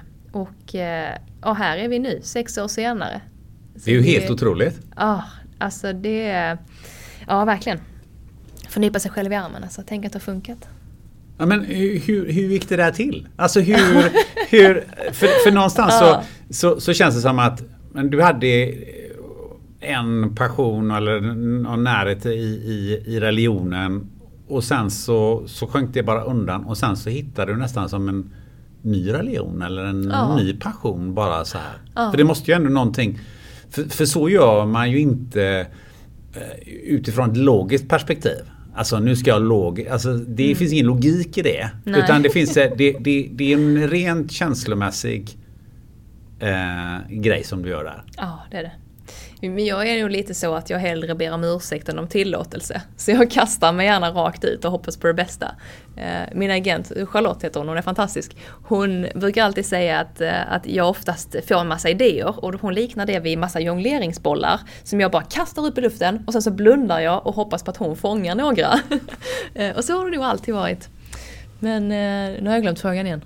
Nej, men alltså, jo, passionen. Ja, passionen där. Ja. För, att, för, för det är ju någonstans där som jag tycker det, det, finns en kärna där. För att det är väldigt många människor som, som eh, söker och sen säger att ja, men jag vet inte vad jag är passionerad eh, över. Och jag hade den här diskussionen med, med Anneli Pompe mm -hmm. som ju dyker djupt och, och, och har gått upp, varit uppe på Mount Everest. Ja. Och nu faktiskt eh, idag så när vi sitter här så så släpps hennes, eh, avsnittet med henne. Och, och vi diskuterar det här, men hur hittar man sin passion? Ja. Och då sa hon så här att ja, men det går inte att hitta den, det går inte logiskt att sitta där och tänka, Nej. ja men jag är intresserad av fotboll. Nej. Jag är intresserad av handboll. Nej. Eh, utan du måste ut, du måste göra någonting mm. för att det ska hamna i magen istället för i hjärnan. Mm. Eh, ja, 100 procent. Det ska jag måste... lyssna på på vägen hem. ja men det måste ju vara ja. någonting liknande, att det plötsligt bara någonting, it hits you. Mm. Verkligen. Men det är väl lite som att bli kär i någon? Är det inte det? Alltså jag kan ju logiskt tänka att den här typen av person hade varit bra för mig. Liksom. Men alltså min sambo är inte mycket av det som jag tänkte skulle vara bra för mig. ingen logik där heller? Nej, ingen logik. Han är fett snygg. Men ja, jag vet inte. Det är, det är som hon säger, det måste landa i magen. Och det ligger så mycket i att faktiskt göra. Jag ser på många av mina kollegor och folk generellt just nu, alltså det, det är konstiga tider vi lever i. Så nu när vi spelar in det här, vad är det, vad är det idag? Det är den 28 maj 2020 och världen har stannat upp liksom. Och folk gömmer sig under en sten och tänker sig, åh men hur ska jag komma loss liksom? Men det är bara upp och göra. Alltså börja i det lilla, bara vill du lära dig trolla, kolla på ett trix, lär dig det. Vill du lära dig sjunga, bara ställ dig i duschen och sjung liksom. Eh, för någonstans så har vi blivit lite handlingsförlamade. Känner inte du det också? Att folk är så här, jag vet inte vad jag ska göra nu. Men bara gör något. alltså. Men är det inte lite det här också att eh, man är van vid att någon annan tar hand om det? Alltså ja, man, absolut. Man, det, det, finns en, plötsligt så har man inte någon annan som tar hand om det. För du kan inte gömma den under en sten. För kommer du ut igen så, så det hjälper liksom inte. Nej. Vad eh. skönt det hade varit ett tag. Hade det inte det? Nej, jag hade ju Nej, jag vet inte. Men, men, men på något sätt, men eh, apropå det här med drivkraft och, och passion. Att, att, eh, kan det vara så att många människor hittar sin passion idag för att i, i, idag kanske de kan komma loss när de väl kommer ut, ut från stenen. För de inser att, att det, är något, det är en annan värld som jag kommer till. Jag hoppas det. Mm. Jag tror många däremot kommer att gå åt andra hållet och blir väldigt deprimerade och känna sig ensamma och tappat meningen och sådär. För vi kommer ju se en ganska stor ökning av arbetslöshet och vi ser mycket mer våld i hemmet och det är liksom Det är mycket som går neråt liksom. Och det är väldigt tråkigt. Eh, så att ja, de människorna som, som känner sig ensamma och sådär Jag är rädd att det snarare kommer bli värre för dem. Men de som har eh, kanske lite mer, eh, jag vet inte om jag ska använda ordet positiv syn på livet, men, men är, är vana vid att vara lite mer doers de tror jag absolut kan hitta ny passion under den här tiden. Och jag hoppas att man tar sig den tiden. Att, för att nu har vi tid. Alltså det, om det är någonting vi har så är det tid. Och vi vet inte hur mycket, vi vet bara att det är mycket. Eh, så hitta någonting att göra av tiden och inte... Och alltså utöka inte din HBO till Premium eller vad de nu har. Jag har bara Netflix så jag vet inte. Eller Viasat Gold eller vad det heter. Utan fasen läs en bok. Skriv en bok. Skicka den till mig. så det, Ja, men det, man kanske kan ta lite inspiration från, din, från dig. Ja det hoppas jag verkligen. Det, och titta på mig och så tänker ni så här, fan vad cool hon är. Så kan ni mejla mig om det sen. men men liksom, du måste nu ta oss från, från den här eh, eh, första trollkarlslektionerna som, som ju då eh, så att säga, eh, återuppfödde eller åter eh, vä det som du har lärt dig av farfar. Ah. Uh, och sen fyra år senare sätter du upp en egen show. Ja det är helt sjukt men hur, ja, men Berätta hur, hur har det där gått till? För någonstans så, så, så är det ju inte bara så här jag har passion. Ja men det, det kommer man jäkligt långt med. Men, ja. men man måste också um, göra ett antal saker för att ta sig dit. Ja. Och, och vad är det, vad skulle du vilja säga är de viktigaste punkterna eh, som, som, som du känner i den här resan som gjorde att det gick så fort? Och, och kan du ge några sådana här för, för det tror jag är, för många kan vara en ledstång så att säga ja men jag kan ta mig dit men okej. Jag har passion men okej, hur då? Vadå? Exakt. Jag tror att det många gör fel är att de sätter upp liksom ett mål och så har de 70 delmål. Och så tänker de jag måste göra de här stegen innan jag kan göra det här. Eh, och det tror inte jag är sant. Utan jag tror att jag hela tiden har satt högre mål och alltså mycket större projekt än vad jag någonsin har trott att jag klarar av. Första gången jag gjorde mitt TED-talk, jag hade inte tid att skriva det. Det skrevs på riktigt dagen innan jag eh, framförde det. Och nu senaste TED-talket jag gjorde, jag vill knappt erkänna det här, men det skrevs på flyget på vägen dit. Alltså det, och det här är på riktigt min största svaghet i livet. Att jag har en tendens att winga saker. Att jag säger ja det löser sig. Och så löser det sig. Och varje gång det har löst sig så tänker jag vilken jävla tur att det löste sig. det, alltså, men sen förbereder jag mig alltid mycket. Så jag jobbar också mycket som moderator och konferencier och sådär. Då måste man ju läsa in sig på ett manus. Det är en annan grej. Men, men just det här att prata från hjärtat har nog varit eh, en, en styrka och en svaghet egentligen. Att man, att man egentligen gör sådär. Um, ja. Men, men, men vilka, fanns det några sådana här steg? För det måste ändå funnits några grejer. Men den, där hände det här, eller där ja. var det här. Eller där fick jag kontakt med den här personen. Eller där, mm. För någonstans så för vad jag förstår så har du inte gjort det här själv. För det är ändå, du har ju ändå en människa runt omkring dig. Och det tycker jag är himla intressant. För att eh, det är många gånger som att vi eh, när man har satt upp ett mål så ska man liksom gå dit själv. Ja, fy fan vad jobbigt. Ja. det, ett tips, gör inte så. Nej, och, och, och, det tycker jag är intressant. Vad, ja. hur, hur, har du gjort? För har, nu har du ändå ett antal människor runt omkring dig. Det stämmer. Ja. Hur, hur, hur har det gått till? Hur har du gått tillväga? Jag började göra allting själv. Det insåg jag ganska snabbt, det var inte min grej. Ehm, sen så började jag jobba med en tjej som eh, försökte vara min manager. Hon hade ingen erfarenhet överhuvudtaget och eh, det, ledde bara till eh, ganska mycket tråkigheter. Så jag lämnade henne och då blev det så här: okej okay, nu måste jag göra det här själv, jag måste vara strukturerad. Men det man tappar i det jag måste göra allting själv, jag ska göra min hemsida, jag ska, jag ska vara jättebra på att trolla, jag ska vara jättebra på att boka, jag ska skicka kontrakt och du vet alla de här grejerna. Det, det man tappar i det är ju, nu är vi tillbaka på det, tid.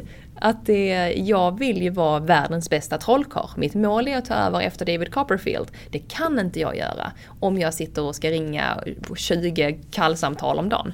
Omöjligt. Så jag började väl egentligen scouta runt så här. Jag försöker alltid ha ett öppet sinne och varje gång jag träffar nya människor så försöker jag berätta om mina mål och drömmar. Och, men så här, min största dröm i livet är att få hosta Eurovision Song Contest. Och det hade jag berättat för någon, någon gång. Och så hamnade jag på intervju på SVT på Go'kväll tror jag det var. Så sa de, vi har hört att det är ett gig här du vill ha. Och jag bara, nej men har ni hört om det? Och, och lite så är det väl. Att så här, word of mouth liksom och så jag, nu, min första person jag börjar jobba med det är Charlotte då som verkligen är, hon är grunden till allting. Och eh, vi träffades på ett gig, jag uppträdde här i Stockholm och eh, hade en sån här eh, en här häcklare i publiken. Som, han var så himla dryg mot mig så det fanns inte. Och eh, jag är ju kaxig liksom, kommer där i mina läderbrallor och alldeles för höga klackar liksom. Jag är redan 1,80 och så 10 cm klackar på det liksom. Vilken gudinna, säger jag varje gång jag tittar på mig själv i spegeln. Men i alla fall. det är helt underbart. ja, det är fantastiskt. Det är blessing and a curse. Nej, mest blessing. Eh, så jag är där och jag liksom sätter honom på plats och han är tyst efter det. Och eh, hon kommer fram till mig och jag hade ingen aning om vem hon var. Eh, och hon bara, hej Charlotte Dunhoff, jag jobbar som agent. Jag är intresserad av att jobba med dig. Och jag bara, hmm, jag gillar din framtoning. och eh, det tog lång tid, det ska jag härligt säga. Att det, att släppa det där, liksom kontrollen liksom. Att det är, jag måste ha kontakten med mina kunder, ta inte dem liksom. Eller jag måste ha kontakten på min mail eller på, på min hemsida och sådär liksom. Eh, men så började jag kolla runt på mina kollegor. Vilka är det som har lyckats? Det är aldrig de som har gått själv. Kolla på Labero. Hur många anställda har han? Hur många som helst säkert. Kolla på David Copperfield. Han har ju säkert 50 pers bakom scenen. Och vi har liksom, om vi, om vi kollar på eh, eh, artister och sådär. De har ju producenter och de har liksom musikskrivare och de har alltså allt det här. Vad säger att en trollkarl ska gå själv då? Så någonstans där så vågar jag släppa upp mer och mer och låta henne komma in mer och mer. Och, och nu är det ju att jag har ju senaste, eller senaste showen då som jag gjort, den här som vi satte upp 2018 som turnerade en stund. Eh, då har vi 16 personer som skapade showen. Jag hade aldrig kunnat göra det själv. Det, jag kanske kunde boka salen själv så här i december 2017. Så bara, nej men vad fasen, jag ska, jag ska köra på Södra Teatern. Eh, och så här, Stockholms kanske finaste lokal liksom. Eh, och jag hade ingen show, ingen erfarenhet. Eh, jag hade väl 12 bra minuters material eh, och satte upp en 80 minuters föreställning. Eh, och, det, det, och jag är lite så, jag, jag tar mig an projektet och sen kom jag på hur jag ska göra. så lite där att jag har målat mig in i det här hörnet och nu måste jag komma ut. Eh, och så har det varit med allt annat också. Nu när jag bokade upp Sala konsert och kongress, samma grej. Okej, okay, jag ska livestreama det här. Hur fan gör jag det? det löser sig! Det löser sig. Och jag tror någonstans att man måste våga fråga folk också för att alla har vi runt oss människor som jobbar med olika saker, olika passioner och allt sånt där. Och, och, låt säga att du är trollkarl i mitt fall. Du har säkert någon runt dig som har tittat på mycket teater, eller som tycker om att titta på film, eller som kanske gillar musik, eller som tycker det är lite kul med ljus, eller som kan redigera en poster. Så någonstans där måste det kanske börja. Att man säger, ah okej, okay, men hur kan vi göra någonting tillsammans? Och kanske framförallt i dessa tiderna, för att folk har tid. Det är, kolla runt dig liksom. Och är det så att du vill lära dig att bli mer, bättre skådis eller bättre på att sjunga eller sådär. Våga be om hjälp. Det tror jag. Det är första steget. Även om det är läskigt att trolla för folk man känner. Alltså det är framförallt min syrra. Fy fan vilket jävla hököga hon har på mig alltså. Varje gång. Men det är väl ungefär som att eh, våga sjunga för människor som man känner. Ja, det är också jobbigt. Måste vara jobbigt. Jag ja. kan inte sjunga så att det, det, jag inte ens, skulle inte ens komma Men på du idén. känner inte mig så du kan köra nu. Ja, det skulle vara det. Jag skulle stänga av en och klippa bort skiten. Men jag tänker på så här att du kommer på grejer i sista sekund eller du gör det, löser sig och så. Men när du väl står där på scen och ska göra de här eh, tricken. Kan det gå till likadant där? Att du liksom plötsligt kommer på, fan jag gör det här, jag kör den här grejen också. Ibland. Men grejen med trolleriprylar är ju oftast att du behöver ha det med dig på scenen. Det är liksom, du har riggat scenen Ja men om du har ett, liksom. Eh, ett korttrick och sen säger man, jag kom på den här grejen också, vi kör det här korttricket också. Det händer absolut, men mest i mingelsammanhang. Eh, väldigt sällan på scen. Eh, för att showen är liksom skapad på ett sånt sätt att jag har en början, en mitt och ett slut och en regissör som har varit inne och pillat och sådär. Eh, så där försöker jag Eh, jag försöker hålla mig till ett skrivet manus men jag freebasar hela tiden. Så det är någon som får komma upp och om den personen är rolig så kanske jag berättar någon kul historia och så får de skratta åt det och så berättar de om den gången de träffade Labero och gjorde det här liksom. Eh, och det, det finns alltid historier att hämta och då blir showen roligare. Men det är väldigt sällan att jag testar ett nytt trick bara så på scen för att. Eh, och sen tänker jag också att jag fakturerar ju ändå för det här och då kanske jag inte ska göra någonting som inte är asbra. Då kommer jag få, så blir det dålig stämning i bilen på vägen hem. Liksom. Eller så är det, blir det asbra. Eller så blir det asbra, ja exakt, kanske. Ja. Men eh, om, om du, du känner att nu har jag gjort en riktigt bra gig här. Mm. Hur firar du det? Jag är ju en gin och tonic person. Ah, Ja, så det- gin och tonic? Ja, det, jag körde i showen förra veckan som sagt och eh, livestreamade allting och sådär Ja. och sen så kom eftertexterna. Och eh, jag trodde de hade stängt av min mikrofon. Då säger jag, det blir faktiskt kvar, det är sjukt roligt. Jag säger så här, tack så mycket, nu ska jag ha gin och tonic. alltså, har du inte hört det? Aj, ja, gud, jag tänkte att det kom eftertexterna, nu hinner jag titta, nu ska jag göra något annat. Ja, nej det är så roligt. Ja. Eh, ja, nej men det, jag firar väl egentligen inte, inte sådär jättemycket. Alltså efter premiären på Södra Teatern, absolut. Då var vi på Gondolen och vi hade bokat en limo och sådär. Eh, jag har aldrig åkt en limo, jag kommer från Höganäs liksom. Jag hade knappt sett en limo innan jag flyttade till Stockholm. Eh, och eh, nej men någonstans så tror jag att det är viktigt att komma hem och landa lite. Det tycker jag är bättre än att, låt säga att jag gör ett gig i Göteborg till exempel och så är jag på något hotell och, eller en konferensanläggning eller vad som helst. Och sen så är showen kvar, eller klar, det är jättekul och sen så går man därifrån och alla vill säga åh du var så himla bra, åh, roligt. Och så här. Och så får man med sig de här endorfinerna och så går man upp på sitt rum. Eh, och det kan jag tycka är jobbigt. Då vill jag hellre åka hem nästan. För att det, då är det lättare att ladda ur. För att det är ju, så fort jag kommer innanför dörren så är det liksom en fristad. Då är jag inte, jag är inte och jobbar längre. Eh, men det kanske du känner igen också när man är iväg att man, det är svårt att koppla bort hela den här artistkänslan som man ändå har när man är färdig. Ja, för det är ju lite... Men det är ju lite sån här... eh, Vad ska man säga? En, en egotripp. Ja det är det verkligen. Det är det ju. Mm. När, du, när du ställer det där så är det ju en egotripp. Ja. Definitivt. Men ibland går det åt helsike. Ibland går det åt helsike. Ja, har du några sådana eh, stories Ja. för att... För, för jag kan tänka mig det att liksom, oj, där gick det ägget sönder. Ah, Eller där, gud, ja. där, där, där, eh, jag såg någon annan, det var inte dig, jag tror att det var någon annan som hade mm, i en tv-sändning liksom bett programledaren eh, sätta liksom handen rakt genom eh, en, en papperspåse och där var det en spik i så spiken gick rakt genom handen. Eller, alltså det, kan ju, det, det, det måste ju kunna hända grejer. Och hur, hur fixar du det? Ja, det jag har sett det där klippet det du pratar om, med polsk tv direktsänt. Eh, katastrof. Jag tror inte han jobbar idag kan jag säga. Nej, det var ju, men så långt kan jag tänka mig att du inte har, jag har inte sett något klipp när du har gjort sådana grejer. Men menar, det måste ju hända grejer. Oj, där tappade jag någonting. Eller där, där åkte den ur hatten fast den inte skulle. Eller, det var som, hur, Det- ja. vad, vad, gör, vad gör man då?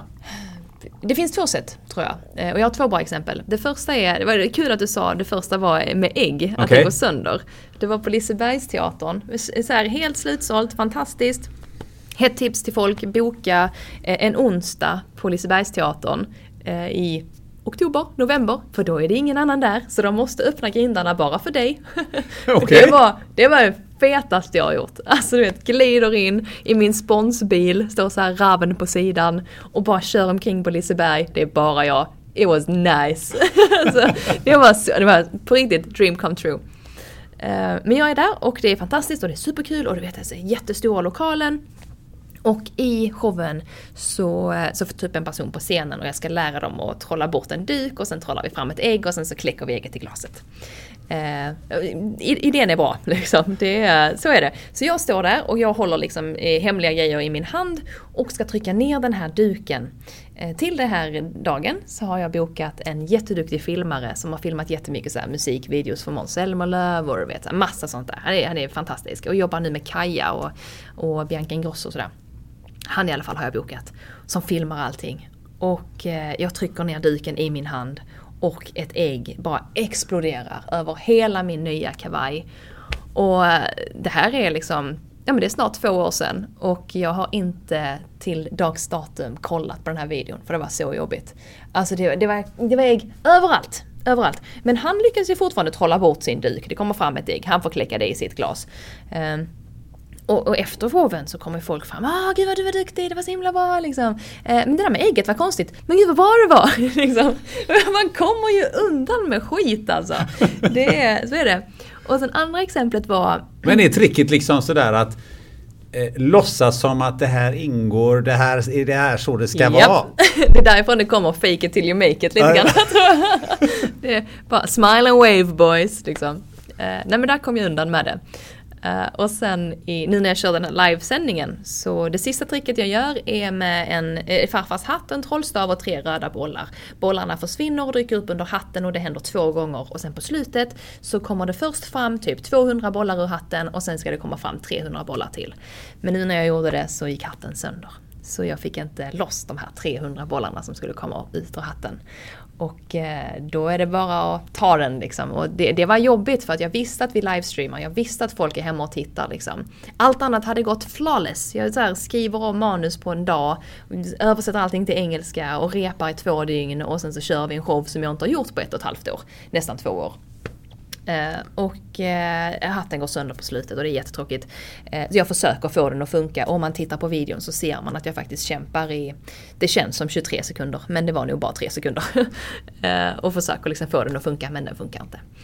Eh, och det är klart att jag var ju superstolt över vad jag hade gjort och det var, eh, streamades över hela världen och folk som köpt hur mycket biljetter som helst. Liksom. Men det är ändå det jag tar med mig hem. Att fan hatten gick sönder.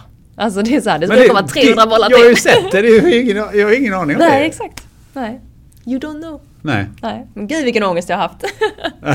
ja. Det är nog bara du som har haft den. Det är nog ingen annan. Ah. Det är nog ingen annan. Ah. Nej men du vet precis då när jag tackar så kommer ju Charlotte in och så mm. ger hon blommor och sådär. Och sen så går vi av från sidan och så kramas vi. Och det första hon säger är Karo, fy fan vad du är bra. Du får aldrig prata om bollarna. För hon vet. Hon 100% hon mm. vet att jag kommer tycka att det här är så jävla jobbigt. Uh, och det är väl så när man jobbar med någon så tight. Det, um, det är liksom inte bara agent och liksom klient eller vad man säger. Utan är, man blir ju väldigt tight. Men om man jobbar med så här Eh, om jag hade fått välja så hade jag jobbat med henne på heltid. Alltså vi hade haft ett stort Ravniverse eller Ravniverse. ja, det står när man går in på mitt kontor faktiskt. Ravniverse. Alltså, det? det är så roligt. Oh, gud ja. Men, men någonting som är härligt också. Det är ju, du håller inte bara på med de här trolleritricksen utan du, du designar kortlekar också? Eller är det någon som design, du säljer kort, är det någon som designar dem, eller designar dem själv? Nej, vi, det, Lorenzo Gagliotti heter han som ritar. Han är jätteduktig, har ett företag som heter Stockholm 17 och han bor här i Stockholm men är italienare. Och eh, han och jag, vi hörde av, eller vi började följa varandra på Instagram typ 2014. Och efter det så bara började vi jobba ihop. Jag hade en idé till vad jag ville ha för kortlekar och han tyckte idén lät jättespännande. Och nu är vi här, vi ska om, vad är det, en vecka tror jag det är från och med idag. Kan det stämma? Ja det kan det nog göra. Eh, kommer vi lansera Ravn 7, nej Ravn 8 och 9 blir det. Nej men gud! Det är helt galet. Så kortlekarna har namn? Ah, ja de har namn ja. Nu kommer ju Ravn, gud vad sjukt, den heter Ravn 4. Eh, och då kommer det vara liksom, först hade vi Ravn 1, då var det liksom två färger, sen kom Ravn 2, var det en färg. Sen så kom Ravn 3 och då var det tre färger för det gick så himla bra på den här crowdfunding-grejen vi använde. Så vi, vi gav bort nästan 4000 kortlekar. Så folk som liksom köpte i kampanjen, de fick en limited edition som, liksom, mm. som ingick. Eh, folk som funderar på att göra Kickstarter-kampanjer, gör inte det på det sättet för det var fett med dyrt. alltså det var inte värt det. Eh, men den är sjukt snygg så det var väl värt det av den anledningen. Eh, men nu släpper vi Ravn 4. Eh, någonting som vi har jobbat på ja, ett halvår kanske. Så nu, först tänkte vi så här, men vi kanske ska skita i att göra det nu. Alltså vi kanske ska vänta till krisen har lagt sig och folk liksom har ett stabilt jobb och allt sådär. Men någonstans så, så kanske man måste glömma bort krisen ett tag och bara inte fokusera så mycket på hur mycket pengar kan vi maxa ut av det här liksom. Eh, för det är inte därför vi gör det, utan Raven Playing Cards har ju varit någonting som... Det heter ju Raven Playing Cards, inte Raven Playing Cards. Nej. Intressant faktiskt.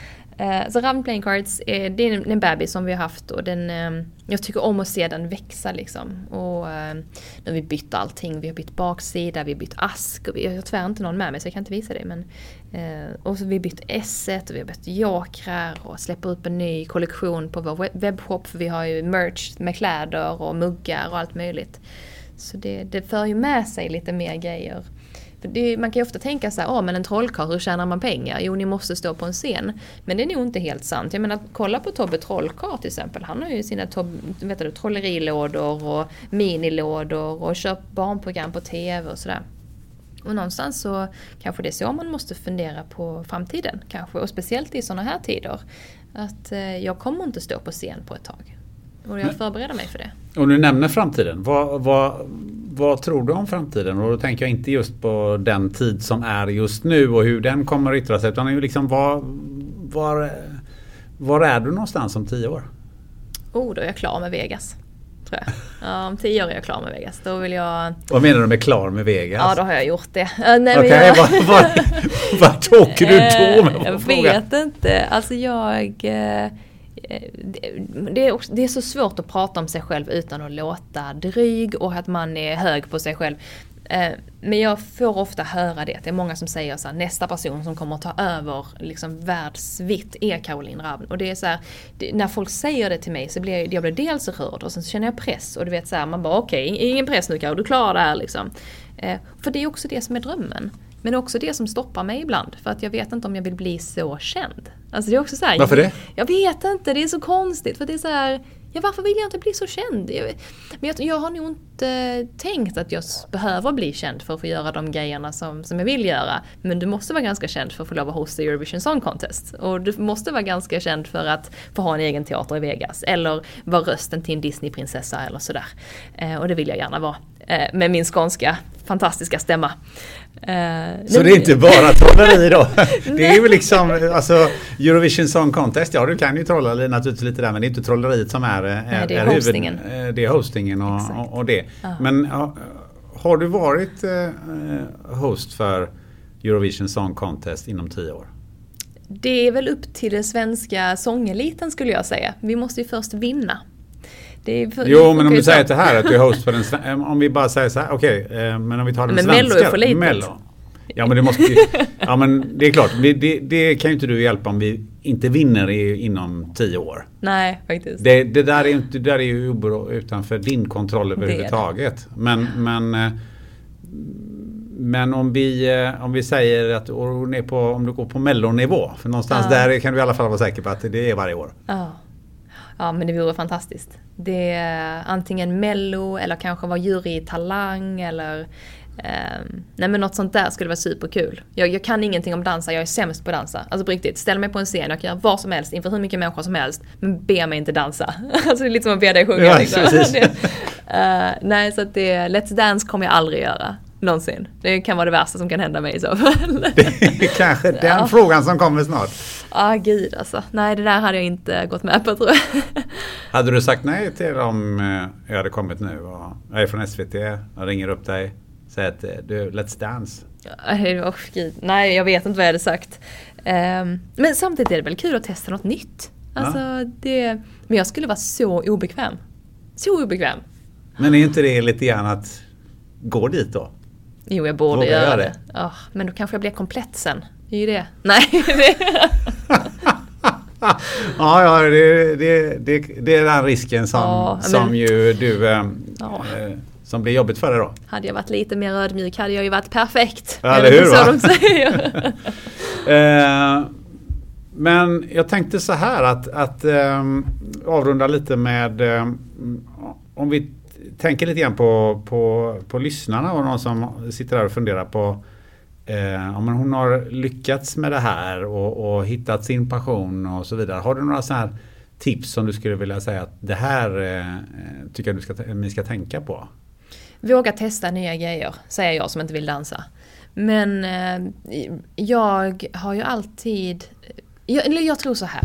Jag sa upp mig från jobbet, jag gick all in. Eh, och jag tror att man kanske måste våga göra det också. Alltså om du... Låt säga att du gillar att... Eh, vad, vad säger man? Eh, vad, vad heter det här när man... Eh, Eh, inte pysslar, utan eh, man, man går till den här Panduro och så köper man. Scrapbooking heter det. Ja, det var en lång väg till det ordet. Eh, det kan vara en jättefin passion och en, ett jätteroligt hobby liksom. Men någonstans så kanske den typen av kreativitet kanske grundar sig i att du vill göra någonting större. Så om du har en hobby som är sådär, testa ett större projekt. Testa typ eh, att måla en tavla. Köp en canvas, måla den själv. Superkul. Testa det här där man häller färg på till exempel. Det är, det är supercoolt.